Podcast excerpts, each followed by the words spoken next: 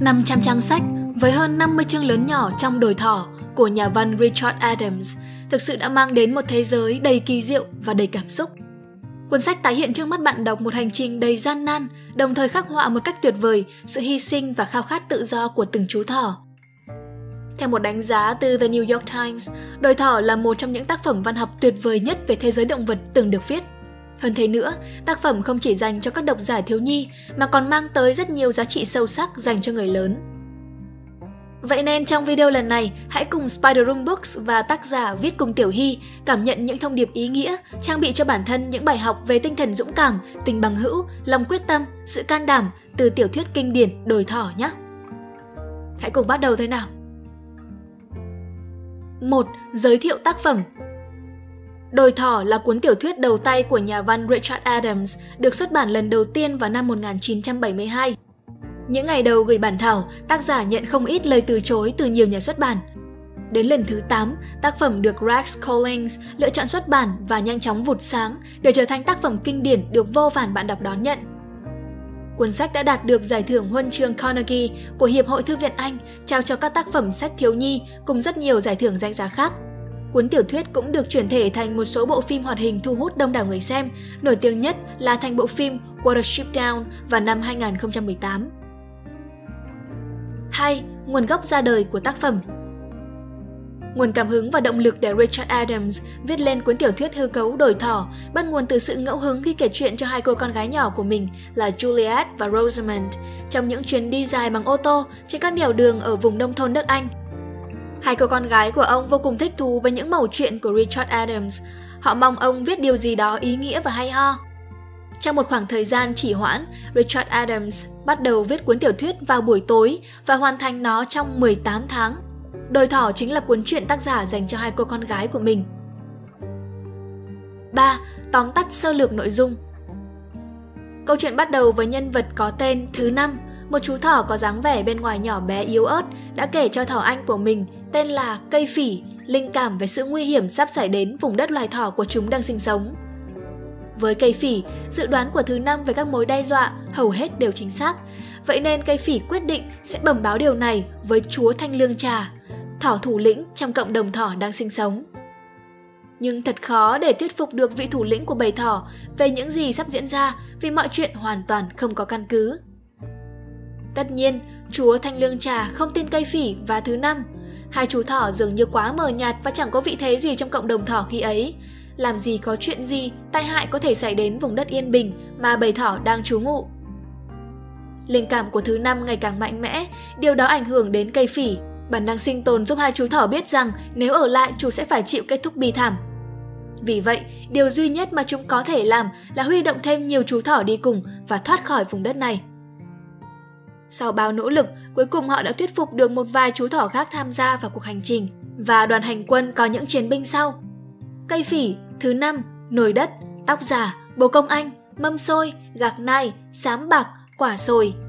Vào một đêm trăng, sau một cuộc ẩu đả và rượt đuổi điên cuồng, chuyến hành trình của họ chính thức bắt đầu. Nhóm thỏ sống sót bằng những kỹ năng sinh tồn vốn có, nhờ vào sức mạnh của hai chú thỏ từng tham gia đội ngũ cốt cách là tóc giả và sám bạc, cũng như trí thông minh của cây phỉ và mâm xôi. Trên đường tìm kiếm vùng đất tự do, nhóm thỏ gặp phải nhiều nguy hiểm và cạm bẫy, Trực giác của thứ năm đã cứu họ trong nhiều trường hợp, bao gồm cả những lần đụng độ với một chiến binh Efrafa và một người nông dân. Đến cuối câu chuyện, những chú thỏ đã tìm thấy vùng đất tự do của riêng chúng, trở thành huyền thoại, bản trường ca về những chiến binh thỏ dũng cảm và tuyệt vời nhất. 4. Những bài học sau khi đọc tác phẩm Đồi thỏ Bài học thứ nhất, đôi khi chính sự an toàn, sự yên bình trở thành một cạm bẫy ở phần tóm tắt sơ lược tác phẩm, mình có nhắc chi tiết hai chú thỏ là thứ năm và cây phỉ có đến bẩm báo với thỏ thủ lĩnh là chúa Thanh Lương Trà về mối nguy hiểm gần kề. Nhưng chúa Thanh Lương Trà không tin, thậm chí còn cười nhạo, tức giận, coi đây là tin tức nhảm nhí, một sự nổi loạn và chống đối. Năm tháng yên bình nhàn nhã khiến cho chúa Thanh Lương Trà trở nên chủ quan, đánh mất khả năng nhạy bén, khả năng nắm bắt tình hình của một vị thủ lĩnh, mất đi khả năng lắng nghe góp ý kiến từ thần dân của mình, thậm chí còn rất bảo thủ. Cũng vì vậy mà ngay sau khi đó, tai họa đáng sợ giáng xuống cánh đồng thỏ đã cướp đi sinh mạng của biết bao chú thỏ vô tội khác. Nhắc về sự chủ quan, điều này cũng đúng với con người khi chúng ta sống trong sự nhàn nhã và bình yên. Yên bình là một điều tốt, nhưng nếu kéo dài quá lâu, nó có thể khiến chúng ta trở nên chủ quan, lơ là, mất cảnh giác và xem nhẹ việc đánh giá mối nguy hiểm. Nếu hàng ngày chúng ta không rèn luyện khả năng nhìn nhận vấn đề nhạy bén để đưa ra quyết định và sự phán đoán, chúng ta có thể trở thành nạn nhân cho những biến cố bất ngờ ập tới. Vậy nên, dù đang ở trong hoàn cảnh thuận lợi, mọi chuyện diễn ra suôn sẻ tốt đẹp, chúng ta vẫn cần tích cực trong chuyện rèn luyện bản thân, nâng cao tầm nhìn, năng lực và khả năng phán đoán. Mỗi ngày hãy dành chút thời gian cho việc suy ngẫm và đánh giá các vấn đề xảy ra hiện tại. Nhờ điều này, chúng ta sẽ rèn luyện khả năng nhạy bén, từ đó có năng lực đối phó với những nguy hiểm mà chúng ta có thể gặp phải, đặc biệt trong một xã hội đầy biến động như hiện nay. Bài học thứ hai, sự can đảm, tinh thần đoàn kết, sự tương trợ khi đối diện với hiểm nguy. Tất cả chú thỏ chọn đi theo thứ năm và cây phỉ, không phải chú thỏ nào cũng khỏe mạnh và sở hữu năng lực vượt trội.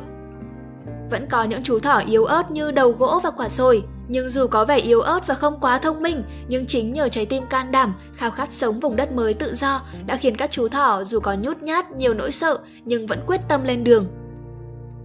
Đầu tiên là cây phỉ. Vốn chỉ là chú thỏ bình thường mờ nhạt trong cộng đồng thỏ, nhưng trên hành trình tìm vùng đất mới, cây phỉ đã chứng minh cho những bạn đồng hành của mình thấy rằng chú là một chú thỏ dũng cảm, quyết đoán, suy nghĩ nhanh và biết lắng nghe ý kiến của những chú thỏ khác. Thủ lĩnh không nhất thiết phải là kiểu lạnh lùng tuyệt tình. Người thủ lĩnh cũng cần một trái tim ấm áp và nhân hậu. Cây phỉ không bỏ lại đồng đội của mình khi họ yếu ớt lâm nguy.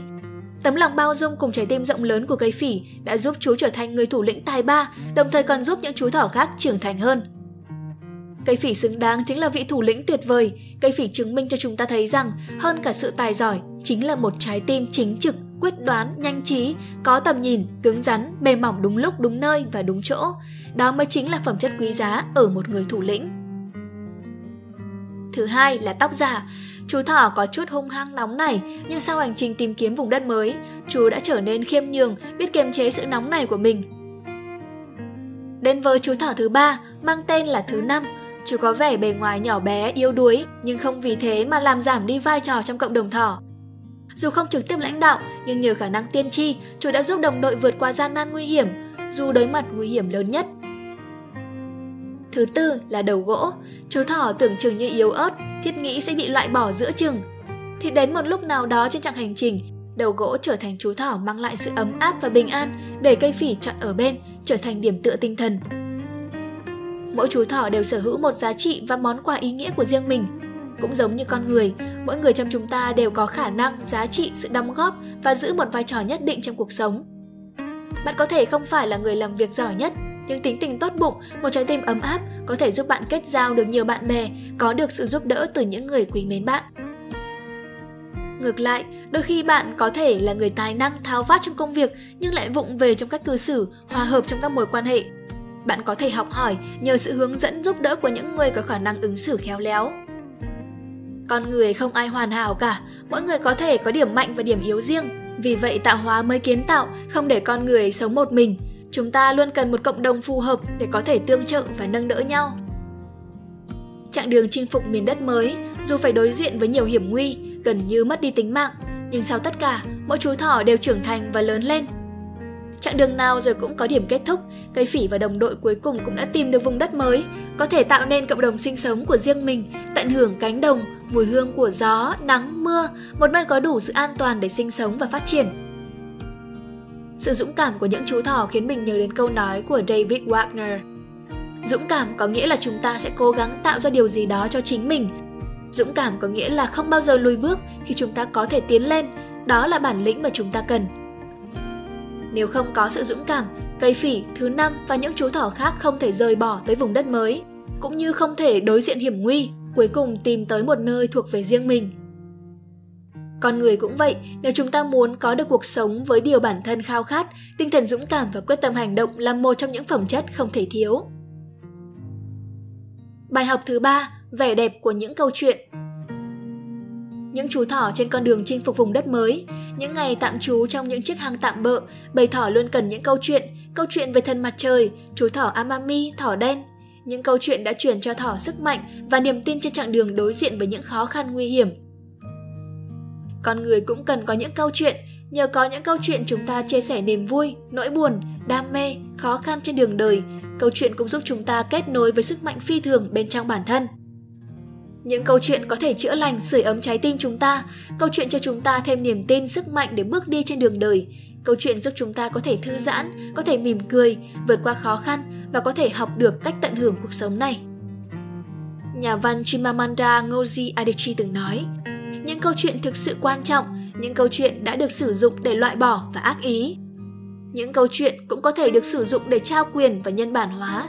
Những câu chuyện có thể phá vỡ phẩm giá của một người nhưng những câu chuyện cũng có thể hàn gắn phẩm giá bị tổn thương đó có thể nhận xét tiểu thuyết đồi thỏ bằng một câu ngắn gọn như sau tác phẩm là bản hùng ca về chiến binh quả cảm trong muôn loài cho dù tác giả bác bỏ yếu tố liên quan đến thần thoại, ngụ ngôn, coi đây là câu chuyện đồi thỏ mà ông chỉ viết để dành tặng cho hai cô con gái của mình.